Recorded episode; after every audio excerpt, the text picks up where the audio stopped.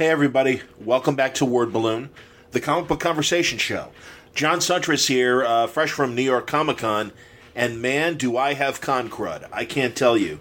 Uh, I went to work today at the radio station.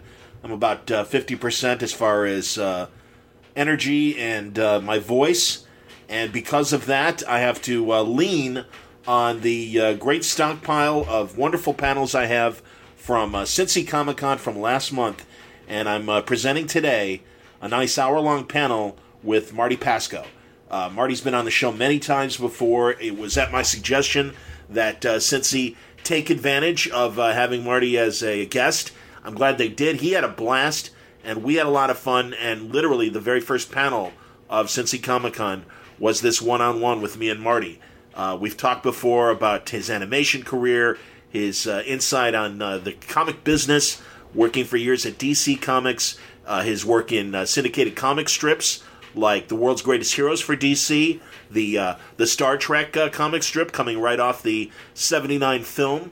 Marty's done it all: animation, live action television, the Twilight Zone show from the '80s, shows like Simon and Simon and Roseanne. Uh, and uh, it was great to talk to him uh, in this panel. So no sponsorship, nothing, because I'm I'm really low energy, but I had to put out something. So I'm really glad that I've got this great stockpile of panels from Cincy Comic Con, and more are going to come in the days and weeks ahead. So enjoy this conversation with me and Marty Pasko on today's Word Balloon. Thank you, League of Word Balloon listeners, for your support. If uh, you would like to support the show and subscribe ver- via Patreon, you don't have to. Word Balloon was free. It'll always be free. But if you want to support the show, go to wordballoon.com. Check out our uh, Patreon uh, page at patreon.com slash wordballoon, and it'll give you all the information on how to subscribe to the show. Thank you, League of Word Balloon listeners. Here's a, a freebie today with Marty Pasko on Word Balloon thank you for coming out. Welcome to Cincy Comic Con. I hope uh, it's it's literally the first, it's the second hour of the con, but I hope your first hour was very enjoyable. I hope this second hour is enjoyable as well. I'm very excited to have our guest. My name's John Siuntres. I host. It's, a, it's only been an hour. Oh, I'm sorry. I, Just set tone. I host a podcast called Word Balloon, and I'm uh, very excited to. Uh, I've had him on my show uh, many times. I always get great audience feedback when we talk, but this is an opportunity to have a live conversation with uh, with a great writer. Not just his DC comic work, stuff like Superman and the Joker, and uh, those are the two. That, Blackhawks, his great reboot of Blackhawks in the '80s, but uh, Secret Six. Secret Six, of mm-hmm. course. Thank you. But uh, certainly a television writer as well, Simon and Simon. Okay, Louis winces. I'll, I'll big, another big show, and but he's going to wince again. Roseanne. I'm still alive, and I'm still working. and animation work like. Uh, there is a tomorrow, not a yesterday. Absolutely. Batman, Mask of the Phantasm, one of the principal writers of that as well. Please welcome Marty Pasko, everybody. Good to see you, man. Uh, I'm glad to glad to be here. Yeah, Excellent. And, um, when it's time for the obituary, what time is it now? Um, I'll call you, all right? Oh, absolutely. My, uh, well, sadly, what, what we engrave on that tombstone will be your writing. I will say that it would be my privilege, not my pleasure, because I like having you around and I like talking. I can't be any more embarrassed because I'll be dead. You know? so let's, uh, you know, and I'm sure people have questions. Um, when when did you break? Like DC was your first big break? Would you say? Um, was there stuff prior to DC? Yeah. Uh, oh God. Comic wise? Oh God, it really is. this is your life. Exactly. Where's Ralph? Ralph, is there, Ralph. Yes. Do you recognize this voice? Oh. You're fired. uh, which one of those is that voice? Yes. There were several of those. Now, um, actually, uh, what happened was uh, Doug Moench, um, a wonderful writer, uh, was writing for the Warren books, Creepy, Eerie, and Vampirella, and uh, he, we were corresponding. He became a subscriber to this fanzine that I was doing, and I wanted to break in. And Warren was the only publisher at the time that was accepting over-the-transom submissions. Wow! So I took a short story, a horror story that I'd won an award for um, uh, in, in high school and in my senior year I turned that into a comic book script um, using a format that Doug had, had shown me.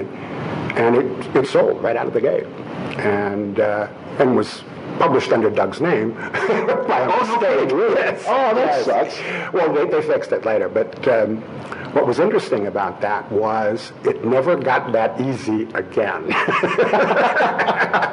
Was Louise Jones your uh, editor then? no, no, she she came along a lot uh, later. There was a guy named John Cochran. I don't know what became of him. Who was the editor, and then Marv Wolfman followed after him, and I did that for a couple of years. Did you have any? Go, I was going to say before we leave Warren, did you have any- many interactions with Jim Warren? Yes. I, I always love when I have a conversation. I land on a landmine and No, no, I'll, I'll tell this story. I, I've told it before, but um, Jim had the longest memory for slights of anybody I've ever known. He was on a panel in New York with Neal Adams and a bunch of other people. And Neal started to pon- pontificate about how comics as we know them will be dead in 10 years. Well, in a sense, he was right, because in 10 years thereafter, we had graphic novels, uh, we had non-code books, we had all kinds of things that were comics, but didn't resemble comics as we knew them then. But Jim took exception to this, and there was this vigorous debate, and I stood up and I asked a question that was sincere, but got a big laugh from the audience because of sarcasm that they assumed. And Jim scowled at me, and I didn't think anything of it because, you know, I'm just this kid. A year later, same convention, I find myself in an elevator with Jim Warren. And I'm standing in the corner, and he's staring at me. And the, the elevator's crowded. We go up several floors. Everybody gets off the elevator. And then finally, it's just him and me as we're getting to my floor. He's, he's up above. And he finally looks at me and he says, I know you. You insulted me at this convention a year ago. I ought to bust your nose. and at that point, the elevator door opens, and I say, Well, that would really be a case of the shit hitting the fan, wouldn't it? And I got out of the elevator. Outstanding, man. Uh, go ahead. No, go ahead. I was going to ask if, um, because you, started to say that it was never as easy as it was for that first submission. Mm-hmm. Um, your years at DC, you worked, you know, under Julie Schwartz, the, Mm-hmm. the editor for Superman, and the, G, uh, Julie had a reputation of taking a story idea. I mean, explain to me what. Explain to me the process. It's better to hear it from you in terms of you having a story idea and pitching it to Julie. Give us the process. You go in, you sit down, you say, I'd like to do a story about Brainiac. And within five minutes, it becomes a story about Luthor. So was he? You know, it's funny. Before we started recording, we were talking about how controlling Gene Roddenberry could be with Star Trek. Was it like that with Julie and Superman, in ter- or was you know why? Why would the change happen? With Julie, you had to earn his trust. Um, they had a whole complicated idea at DC at the time about you know, building you up through the ranks and, and getting you to the point where you were ready to take on the big titles. And there was a system for that because of the way the books were structured. There were backup stories and uh, uh, short anthology stories that you could Yeah, eight pages, five pages, even. Yeah. And then you would get to the point where you knew you would arrive when they stopped rewriting your dialogue. How long The with Julie, no, about three years. Wow. Uh, you know, Julie got to the point where he said, you know, you're a pretty good dialogue man. And I said, thank you. And repressed the impulse to say, why are you still rewriting it then? You know? and he actually said to me at one point, well, you know, they- they're paying me, I have to do something. You know, Interesting. he Interesting. literally would, thought he had to, you know, make at least one or two changes, because if he didn't, he wasn't justifying his salary. Interesting. How many other editors of like the classic editors like that did you work with? I know you worked with Joe Orlando on uh, on some of the, the mystery and uh, supernatural stuff. Yeah, Joe was Joe was good because he wouldn't really touch your copy. Um, the other editors that I worked for were writers originally, and some of the best writers in the business, and I learned tremendous things from them. I mean, my God, Gerry Conway, Len Wein, um, and, and some of the great artists too, Joe Kubert. Um, Carmine Infantino. All of that was a, tr- a tremendous learning experience. Um, and I, I, I kid Murray Boltinoff and Julie Schwartz only out of writerly ego because two of the worst lines of dialogue that have ever appeared under my byline were not mine. And Murray was the kind of guy, you'd walk down the hall and he'd be standing there, and if you looked like you were under 25, he'd say, Oh, you, kid, or Pasko, what do the kids say now for HEP? HEP in the 70s. Uh, yeah, and I said, uh, hip? And if you've lettered the HEP, just take the whiteout pen and eliminate those two little, those, those three little stems and change it from HEP to hip, you know. Jeez. Murray, uh, I, uh, he, he, he had a series called Ghosts and they were all anonymous because they were supposed to be true stories, right? So, Oh, funny. I didn't realize that. I used to buy that. I let go the whole idea I'm going to be rewritten because my name's not going to be on it. But I, I did this story about a, a ghost cop, and it, there's a scene where the, the, the cop appears out of the, the fog, and um, somebody says to somebody about a character who has a gun, "Look, he's got his rod out." I think that's different. It went past the code. Nobody thought anything about it. And I did a story. I did a story for Julie with the atom, and they, they, they had this thing called the time pool, where he'd go back in time, and you know. Oh, wow. I didn't know that. Yeah, that's awesome. It's the time pool series. Okay. Um, and so we did one of these, and the idea was uh, October 31st, 1939, War of the Worlds. Okay. He goes back in time, and he's mistaken for a Martian, right? and there's, it, it was um, Mike one of Mike Grell's first stories. Oh, fantastic. He illustrated it. And I remember I was in college when the thing came out, and I picked up the book. I didn't, we, we didn't get comps at that point. And I picked the book up, and I'm reading this in the cafeteria. And I get to the line of dialogue that Julie has inserted. Take that, you midget Martian. I dropped the tray. There was like mess of food all over the floor. I was like, what? You know. So I got over that frustration though, pretty, pretty, pretty, pretty quickly. You know. No, all right, those kind of frustrations aside, it had to be pretty cool being a college person and being a published writer. The thing about writing comics that served me very, very well later on was a very early experience in seeing how other people interpret your work and learning how to work with their strengths and weaknesses, how to play to them and how not to. And that has served me well. Um, and I I don't think that writers and artists play together as well anymore as they used to, um, as far as I can tell. Um, there's so many egos invested in this business. There's an awful lot of struggle for creative control. At least this is what I perceive. Uh, not necessarily everybody's experience, certainly, but uh, um, there's this very strong desire, I think, on a lot of artists coming up to write it themselves. But not everybody has those chops. Excuse me. Not everybody is Frank Miller. Not everybody is Walt Simonson. Um, you think Kubert was a guy that obviously could write and, and draw as well? I've enjoyed, I enjoyed his last output of graphic novels. But I don't think Joe did it any earlier than he was ready. Okay. Because as good as he was at what he did as an artist, he knew he had a lot to learn as a writer. He learned from Bob Kanigher. and those kinds of collaborations where people are in rhythm, in sync with each other, but are also critical of each other's work and know how to express that criticism in terms that don't damage the ego. That's where those great collaborations come from. And I would argue from what I, I know of it that, like, for example, John Byrne and Chris Claremont and X-Men didn't have that kind of relationship. Um, I don't know how much... Can you give me an example of a great writer-artist collaboration that is more recent, more contemporary, that is generally, you would think, among fans considered to be very effective? Bendis and Oeming on Powers.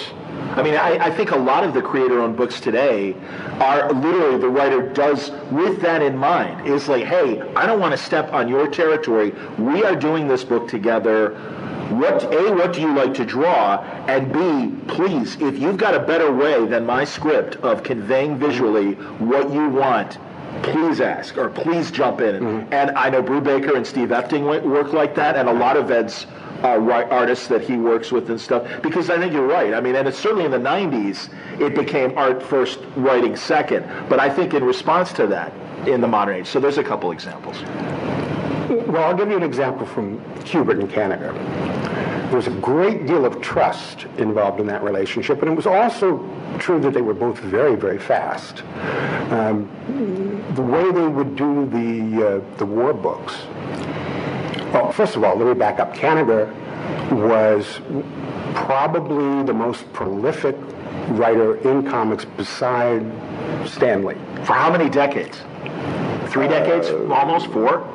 Well, he started in 41 and he officially retired in 73. So there, there you go. go. And Bob, on a little portable typewriter, would write eight pages on the train coming in from Long Island before his workday started, and another eight pages on the train going home. Joe Kubert was very, very fast. Routinely, let me back up a step. At DC, it was always, he never let the artist who's available go away without work. You never let them, you always have something ready for them. And that was the pressure that the writers were always under. But Joe would call up Bob at like 8 in the morning and say, well, I finished the uh, Sergeant Rocky. Got anything else for me? And Bob would say, uh, come in at uh, 3. On the train, Bob would write 24 pages of comics. Wow eight in the morning, eight, you know. In the office and eight on, home, on the way home. Exactly. Crazy. And when uh, Kubert would come in, he'd sit down and they'd take out a, a ream of 8.5 by 11 paper, and Kubert, inside of 15 minutes, would thumbnail the entire job, sitting there with Bob. Wow. And Bob would say, no, no, no maybe this angle would work better. And he would walk away at the end of the day with the book essentially thumbnailed. Wow. And it would be penciled in a matter of like two or three days. And Bob, I mean, uh, uh, Joe was one of those guys like uh, Jim, Jim Aparo, who, because he did the whole thing, he didn't really type pencil.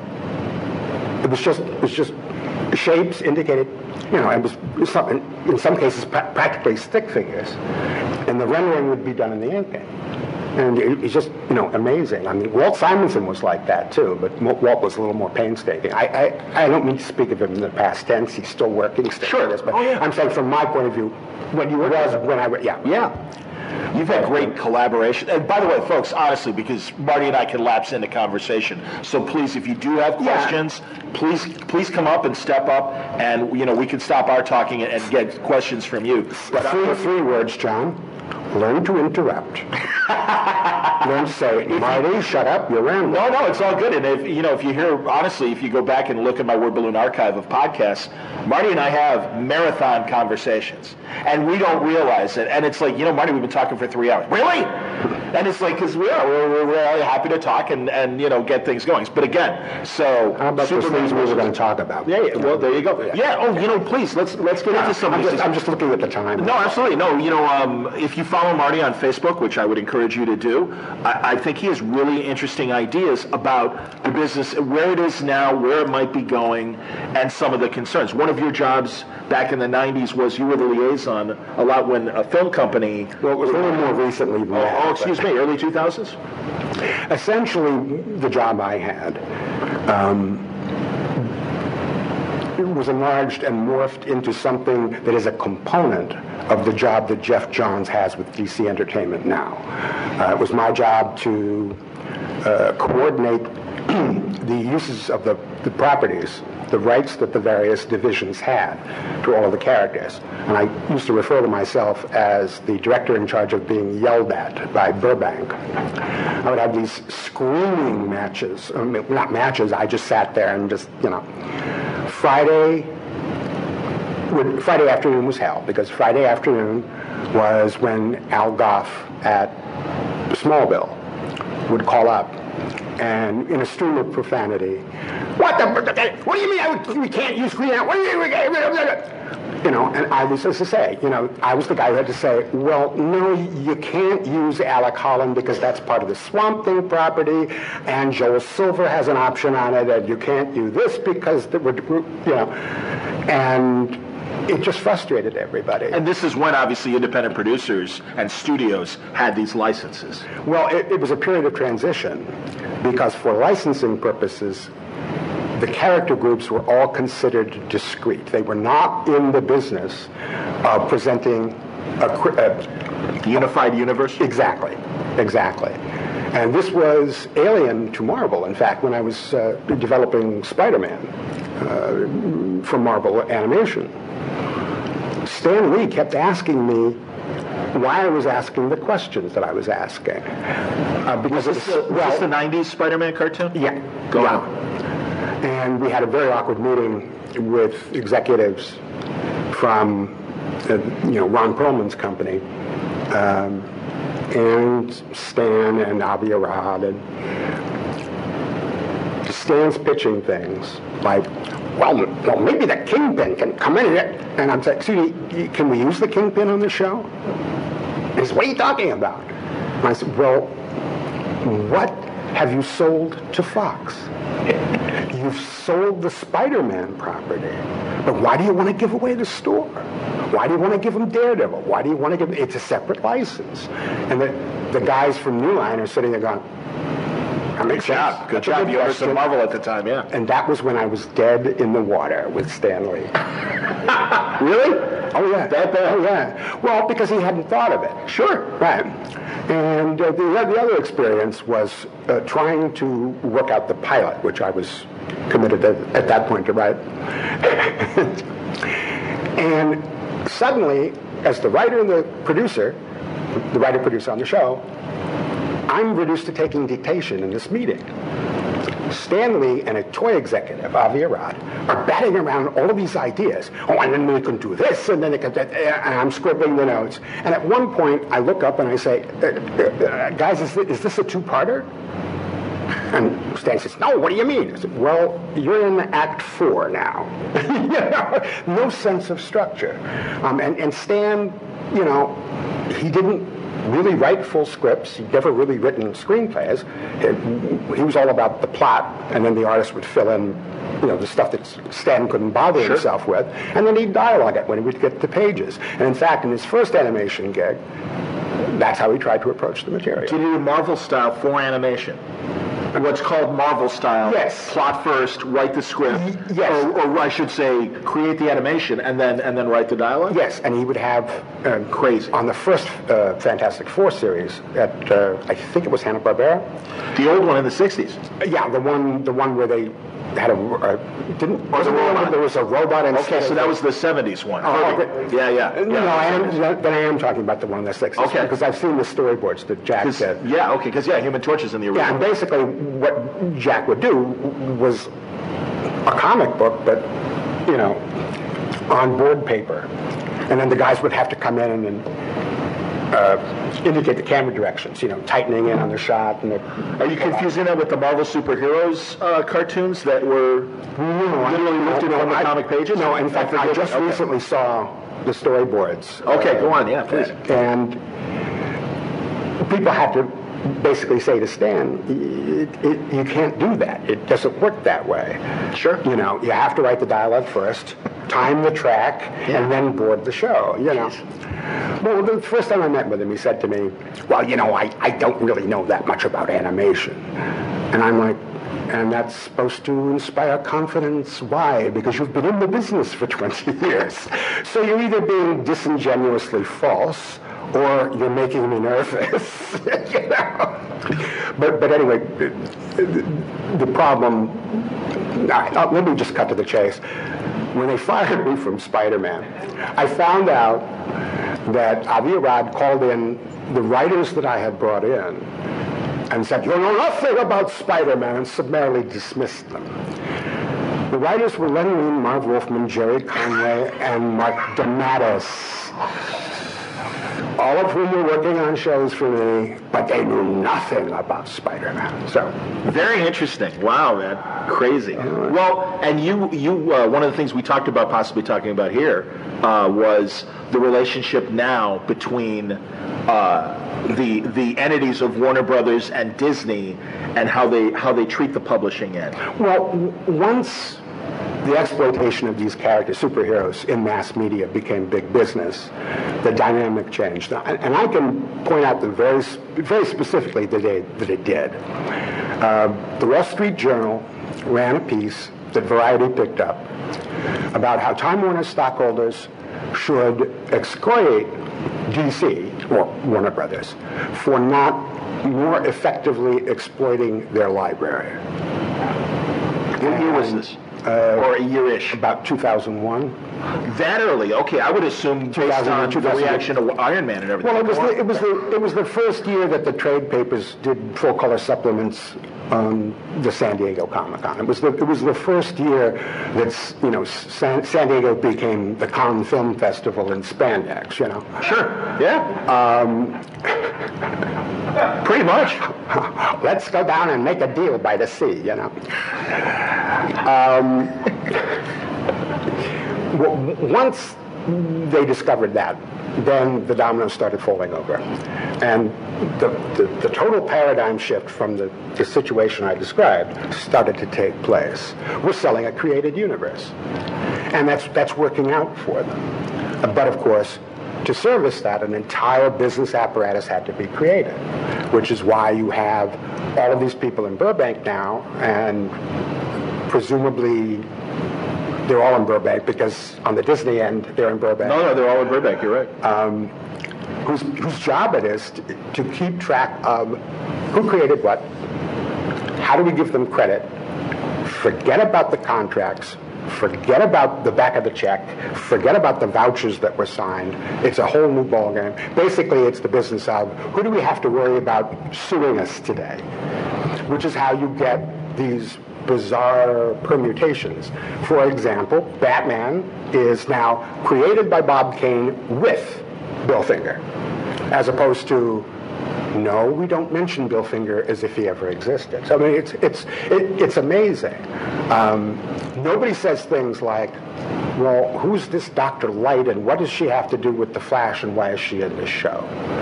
You know, because you've got Geoff Johns, now the president of DC Entertainment, right there in the room.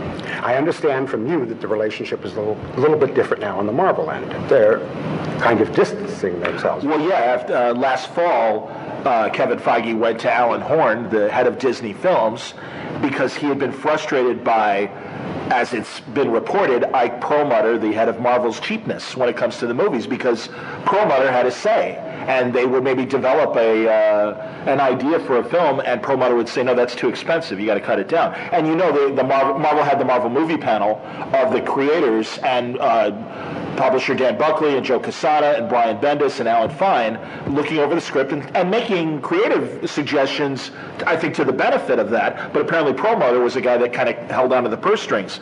So Feige went to Alan Horn, head of Disney Films, and said, I've made you $7 billion with these Marvel movies. I'd rather not have to deal with Ike Perlmutter anymore. And Alan Horn said, sounds good to me. So now there is a barrier between Marvel Comics and the films. The television side is still working with the comics, but um, yeah, and then that's why there was an Inhumans movies on on uh, you know the production end, and it technically is still there, but they seem to have distanced themselves from that idea on film.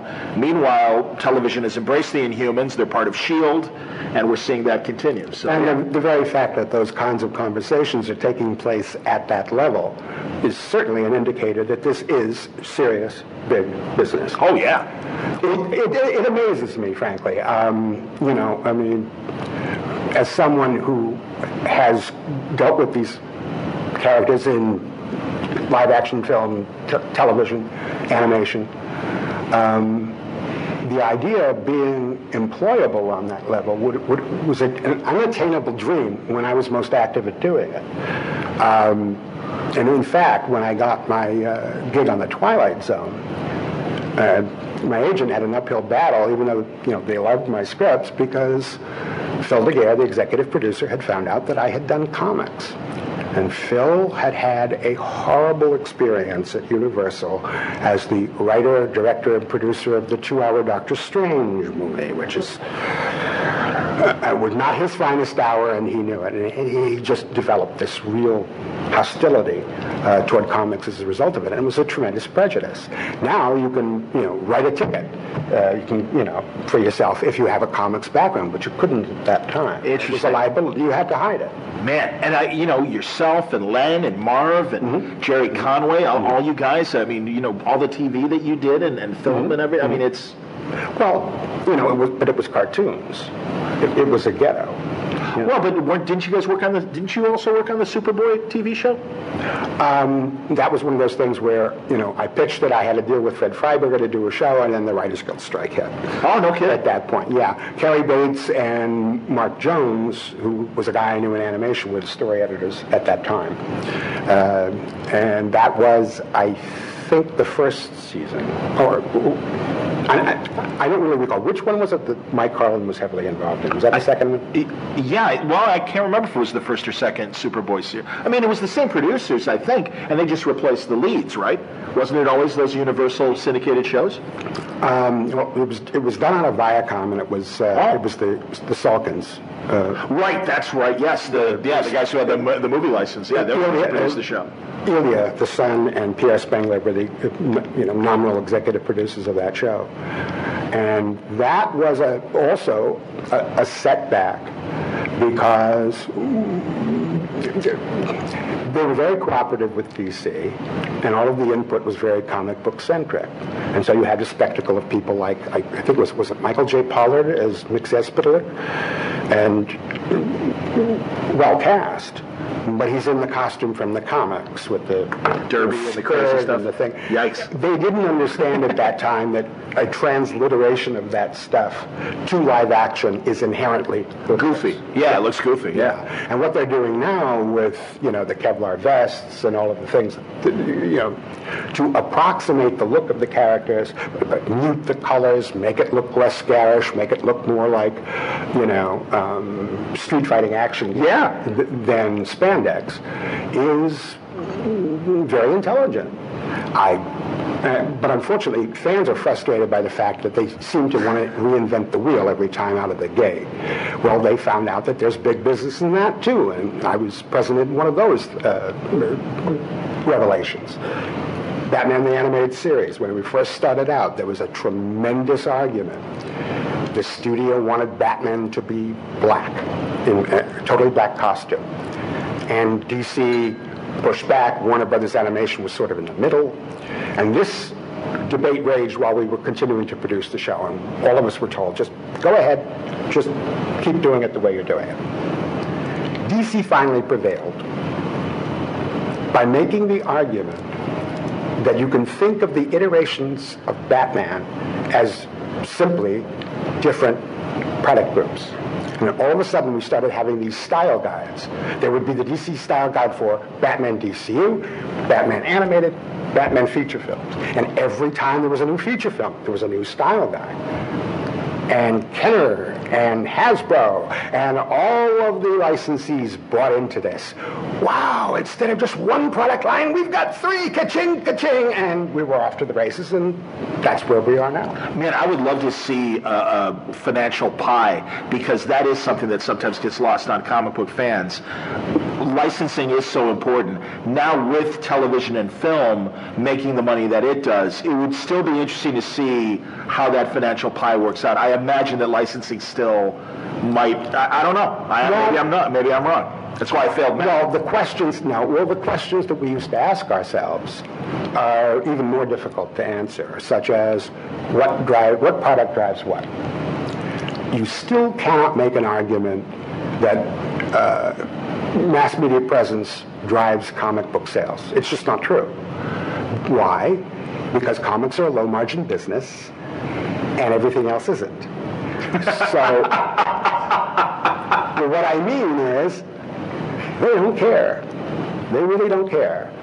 Um, for a long time, the argument justifying the existence of the two major mainstream publishers was that they were low-cost R&D for their corporate parents. Uh, the ship sailed on that argument a long time ago because in many ways, the stuff being done on television and in features, I, I would argue, is more imaginative.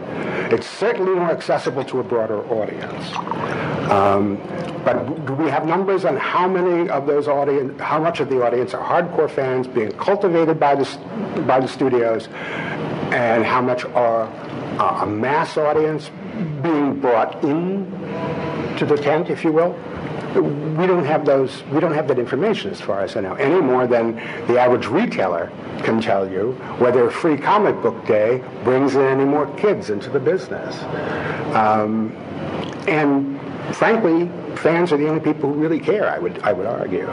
Um, the corporate entities care to the extent that they have to cultivate the fan constituency. But, but, um, but if you can make the argument that they're irrelevant, the world will change again tomorrow. Well, and you even have a theory about that that um, we talked about on, on the podcast, but I wouldn't mind hearing your thoughts if a day were to come where because comics are for the big publishers such a small piece of the pie that maybe they would decide, you know, we don't need to make these. Lucasfilms did not publish its own Star Wars comics before being part of, of Disney and now Marvel. They licensed it to Dark Horse. And we had two decades of really good Star Trek or Star Wars comics that were vetted by Lucas, but weren't published by Lucas, and therefore we had more creative voices. So could you see, you know, talk about that? Well, comics for a long time, uh, in the 60s and 70s, were utterly dependent on their licensing.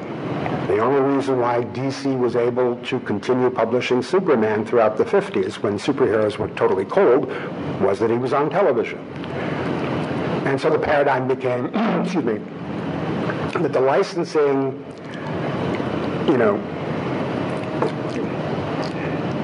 gives us the soil in which to grow the, the, the flowers of the okay. comics. Sure. And, and, and uh, Paul Levitz and, D, uh, and Jenette Kahn's basic goal at DC when they took over was, we're going to turn this company into one that is profitable on its own terms, on the basis of publishing operations and not on licensing. And, and they succeeded in that goal. And then, the, you know, you had your, your the the boom with the you know sealing things in plastic bags and all the rest of that, shipping five million of this and so on. Back in the '90s, yeah. Yeah, and then that bubble burst. Yes, hard. And hard. Yeah, and then they were then they were put back in a defensive crouch. Well, we're, we're low cost R&D. Companies like IDW don't need to be concerned with licensing. They don't license out, they, li- they license in. They have an economic model that can make that work. Dark Horse is a little bit different. I mean, they've scored their biggest successes in their licensed product, but they're home for a lot more creator-owned stuff Absolutely. than IDW. IDW has proven itself a very effective strategic partner with DC, and it wouldn't surprise me in the slightest if their corporate parents said, well, what do we need to be printing pamphlets for? What do we need to be in the book publishing business for? Warner Brothers doesn't want to be. In fact, Warner Publishing was sold off uh, about 10 years ago. Okay. And the only Warner Brothers publishing entity per se is DC Comics. Wow. Um, and they do some subcontracting work for uh, Warner Brothers Worldwide Publishing. Is Simon interested in it? Okay, yeah, but I was going to ask, like some of the other publishing things that, as I remember, were part of the Warner Brothers umbrella. No, Simon Schuster was that was Paramount. Uh, uh, oh, excuse me. Gulf and Western. Oh, okay. But yeah, I do know Warner Books. There were no other prestige publishers. I'm trying to think other than Time Warner itself. And you're right, yeah, Time. I mean, Time Magazine and well, and whatever the, And the weird thing was, most of the other other publishing entities didn't want to have anything to do with the comics. That was beneath them. So, you know, Jenette had to fight like hell to get Warner Books to do anything with the DC properties. Those Superman from the 30s to 70s books, they weren't published by Warner. I know Bonanza was like the, the, the know, and, and, the, and the confusion about a lot of those trade paperbacks is that you know DC owned the copyright, and if the original publisher didn't want to go back, Crown Books, by the way, I believe was the publisher Okay. that you're talking about. okay. Um, if they felt, if licensed publishing felt they could set it up with another publisher um, on more favorable terms, and the original publisher didn't want to go back to press on it, it was theirs to do with, you know, as as they as they wanted. Uh, that was the case with the original Superman, Batman, and Wonder Woman encyclopedias that Michael Fleischer did in the 70s, and basically uh, Simon Schuster uh, came up with the idea a couple of years ago of taking those three books and making them into expanded encyclopedias. I worked on the Superman volume. Oh my God. Yeah. Uh, no, I mean, you know, the manuscripts were this. You know, I had those They want and they wanted. like telephone books. They wanted everything. But the, prob- the problem with the Superman encyclopedia, though, was that they kept, you know, changing the continuity in Superman, and the entries kept increasing. And I have, I'm on the phone with the editor saying, "What's the end point?" And the editor would just say, "Well, we want it all. We want it all." Wow. And so I'm getting copies of, um, there, there was the, the, the new Krypton sequence when we were doing it. We, Geoff Johns was reinventing the wheel, Yes. there, right? And they're sending me these scripts, and they're sending me stuff and saying, you have to have an entry about this, you have to add that to this entry. Yeah.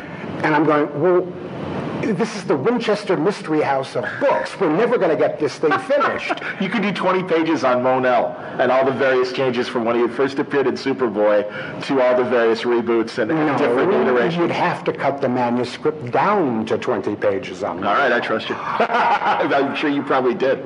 well, well, but the other thing was, it was all of equal value. There was no, you know, What's isn't, the isn't this a part? short entry? Isn't this a- Right, No, no, right. It's just It's all. We want it all. We want it all. Wow.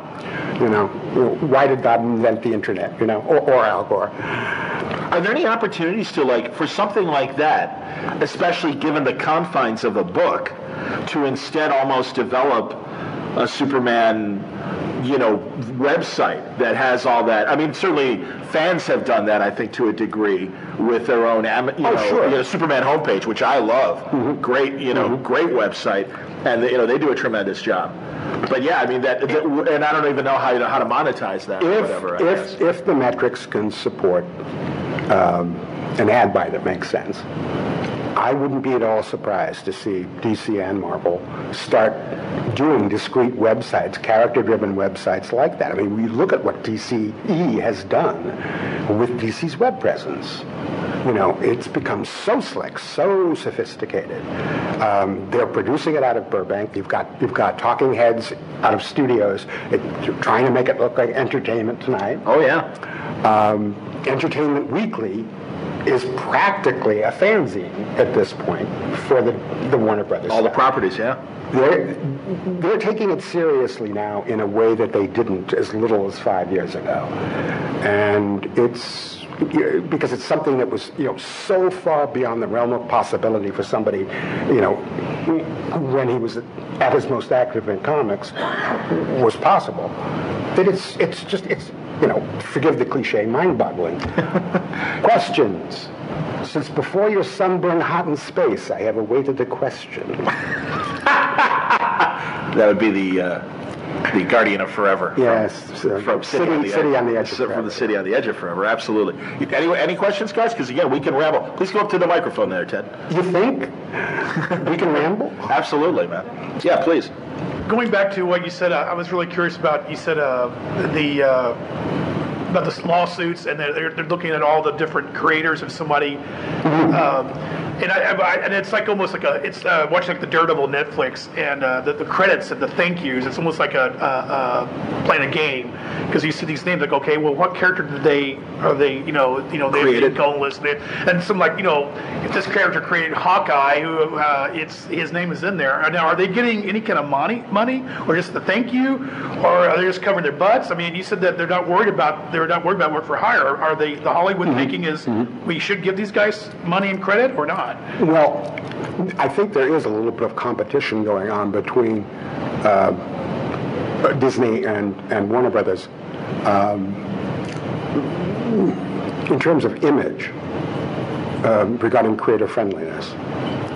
Um, I don't know what the policies are at Marvel, but I do know that at DC, they're, they're, they actively seek out um, creators to tell them, what have you contributed, and we'll give you character payments. I mean, I'm, I'm making money off of a character I created for Supergirl that's in the current television series. What they do at Marvel, I, I don't know. But I do know that maybe there's a little more due, due diligence about who's contributed to what uh, that would be helpful on Daredevil. Um, for example, Wally Wood was instrumental, even though you know he's an artist, and of course they don't use the yellow and black costume and all the rest of that.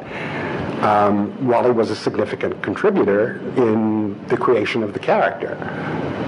Yeah, I was going to say, what's really weird about that is that if you watch the thank yous in Daredevil, I mean, oh, I'm, I'm sorry. Just uh, just to make it clear, I haven't seen no, no, no. Woody's credit in the. In, right, no, no, I just they, wanted to yeah, make it clear why I was For some it weird reason, I mean, is he absent from it? I yeah, haven't Spurlock's making a big deal. Yes, you know, Spurlock's, David Spurlock's supposed to be in charge sure. of the Wood Estate. Oh, that's right. Yes. Uh, but what's so interesting is like I'll see, I saw George Tuska, and I'm like, what character? And it was like a character in a, in a Daredevil annual mm-hmm. that George Tuska drew, and it was the first time this character. So George gets the right listing.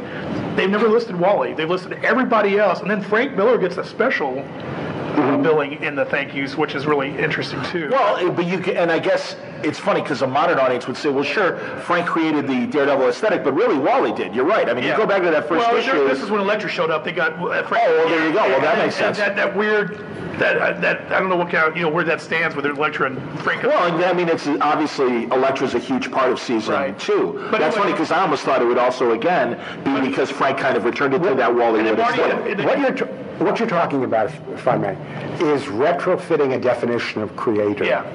Um, and it's uh, a gray area in a lot of cases. The feature, uh, the Marvel feature films, they do they do the same thing, uh, but they're really buried in the credits way mm-hmm, down. Mm-hmm. Now, like Stan or Jack, you know, up the front, or sure. But like the uh, either Black Widow or Hawkeye were right. created by some guy that never really is not a big name at all. Oh, he, had, he had to be the writer or the, or the, artist of that particular issue. I was wondering if it's worth him. Uh, uh, I don't know. I forget his name. German name yeah. from the '60s. Yeah, it starts with a W. Right. Oh, Winter, uh, Winter Roth. Yeah, Winter Roth. No, not Winter. No. Well, anyway, it is. Go on, right, right. It was just an obscure name that you know he's not a Gene Colan level or uh, I Wally Wood. Sure. Well, I can I can only speak to this from my own experience, and I'll give you an example.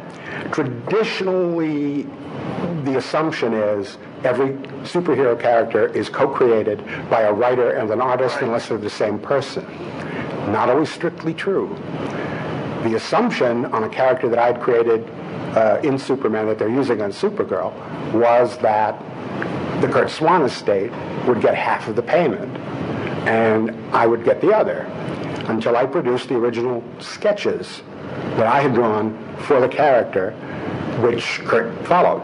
Right. And so they said, okay, you get 100% of the, uh, the, the, the character payment. So in a lot of cases, they're making an assumption and in many cases, the people who were there at the creation of these characters are no longer with us. And their, their estates, their children, their representatives may not necessarily have accurate information. Um, and in point of fact, I've seen a number of credits on stuff that I question. Why, for example, in the uh, Justice League animated stuff, in which Aquaman appears, does the credit read Aquaman created by Paul Norris? as opposed to Aquaman created by Mort Weisinger and Paul Norris. I don't understand that. Um, but, but, but, I'm sure the lawyers have a reason. The bottom line is, so you're saying that they are they are trying to be pretty active because you know uh, that's one thing about it as comic book fans. We've always been so upset the work for hire and mm-hmm. you guys, all you guys, not getting the proper credit that you deserve or compensation. Or compensation, and now you're saying Hollywood is kind of scared, but are you just scared of lawsuits, or they actually want to you know do the right thing? Or well, you know, we're also talking about the possibility of a response to case law in instances that we, you know, we can't know because, you know, settlements are, you know, protected by, you know, non-disclosure agreements. I don't know what the settlement of the Siegel State suit over Superman was.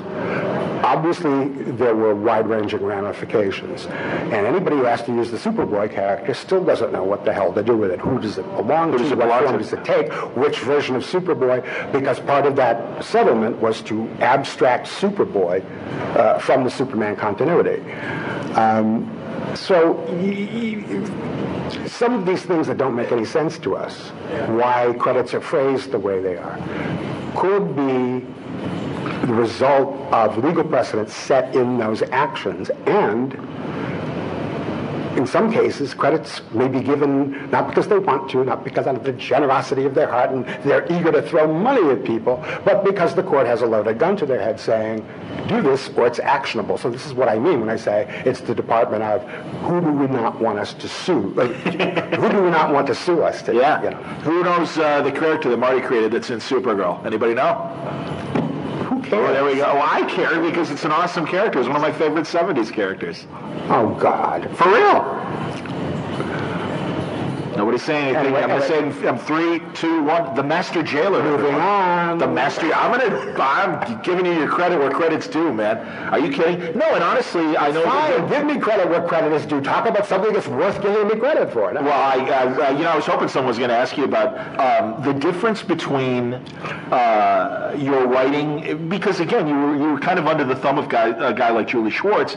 It seemed like in the 80s, when we were getting things like your Blackhawk run and your Secret Six run, that there was more freedom. I know in the case of Blackhawk, you were following kind of what Well, Chaykin well- had set up, but it just felt like, you know, you what excited me about doing that was that I, you know, Blackhawk, hardcore Blackhawk fans, you know, curse me. But I loved that graphic novel that he did. Yeah. And I remember reading that, and the top of my head blew off because I'd been working in television for about eight or nine years, and had come to an understanding of the importance of scene structure and how to tell a story cinematically without relying over much on dialogue uh, or, or, or text. And what Howard had created was, I mean, it was hardly unique, but it was my first exposure to a comic book, a graphic novel, told in more cinematic terms. Didn't use captions, didn't use thought balloons. And this is why, you know, Howard trans, transi- excuse me, transitioned into being a, a successful TV writer, too. Absolutely. Because he understood scene structure, he understood point of attack, he, he understood where to button a scene, and he understood how to control the scene as a writer and then execute it as an artist. And to me, the most destructive concept in terms of preventing comics from becoming cinematic has been the so-called Marvel method, or the, the plot first, pencils, then dialogue. Because the scenes, the scenes are not necessarily controlled or structured by people who understand scene structure. You don't need to have soliloquizing. You don't need to have Spider-Man swinging around talking to himself. You know how to construct a scene. And those few who start to begin to understand that think it's about trading exposition. Well, even when a scene is expository, what you have to do is build conflict into it. Why does that character need that information? As opposed to the beginner's mistake of, well, as you know, you know, yesterday Krypton, or, or, or whatever. And that's one of the things that I think the TV shows, even more so than the films, do better even than the comics. One of the things, though, that's really disappointing to me about the feature films is that they're now being written like bad comics. There's a difference between characterization and iconography, and we're too damn dependent on icons and our assumptions about them and the images that we have in our heads of these characters. As screenwriters, we've become lazy. Look at I'm to I'm to be critical here. Pesky Pasko, Superman or Batman versus Superman, Yawn of Justice, as I call it. We don't need to make you care about Bruce Wayne. We don't even need to tell you who the hell Bruce Wayne is. We'll just show him running around saving people from buildings collapsing, and we'll, you'll know he's the hero. But besides, you're a fan. You're here already. We've sold you. We don't have to win you over. We don't have to make you care about these characters. It's in the bag. You're already on our side. And that's lazy writing. And in both of Zack Snyder's films, it's the same thing. They open with this flurry of action, all this stuff running around, and I'm sitting there going, it's noisy, it's assaultive, and I don't care. Engage my emotions. Make me care about this character. Why is he doing what he's doing? Oh, he's a hero. That's what Everybody knows Batman. do. Everybody knows Batman. Oh shit! There's a reason, and when this stuff works, it's because a writer has dug into the character and found the reason that it works. And in some cases, the TV cherry picks from the best ideas uh, of the comics.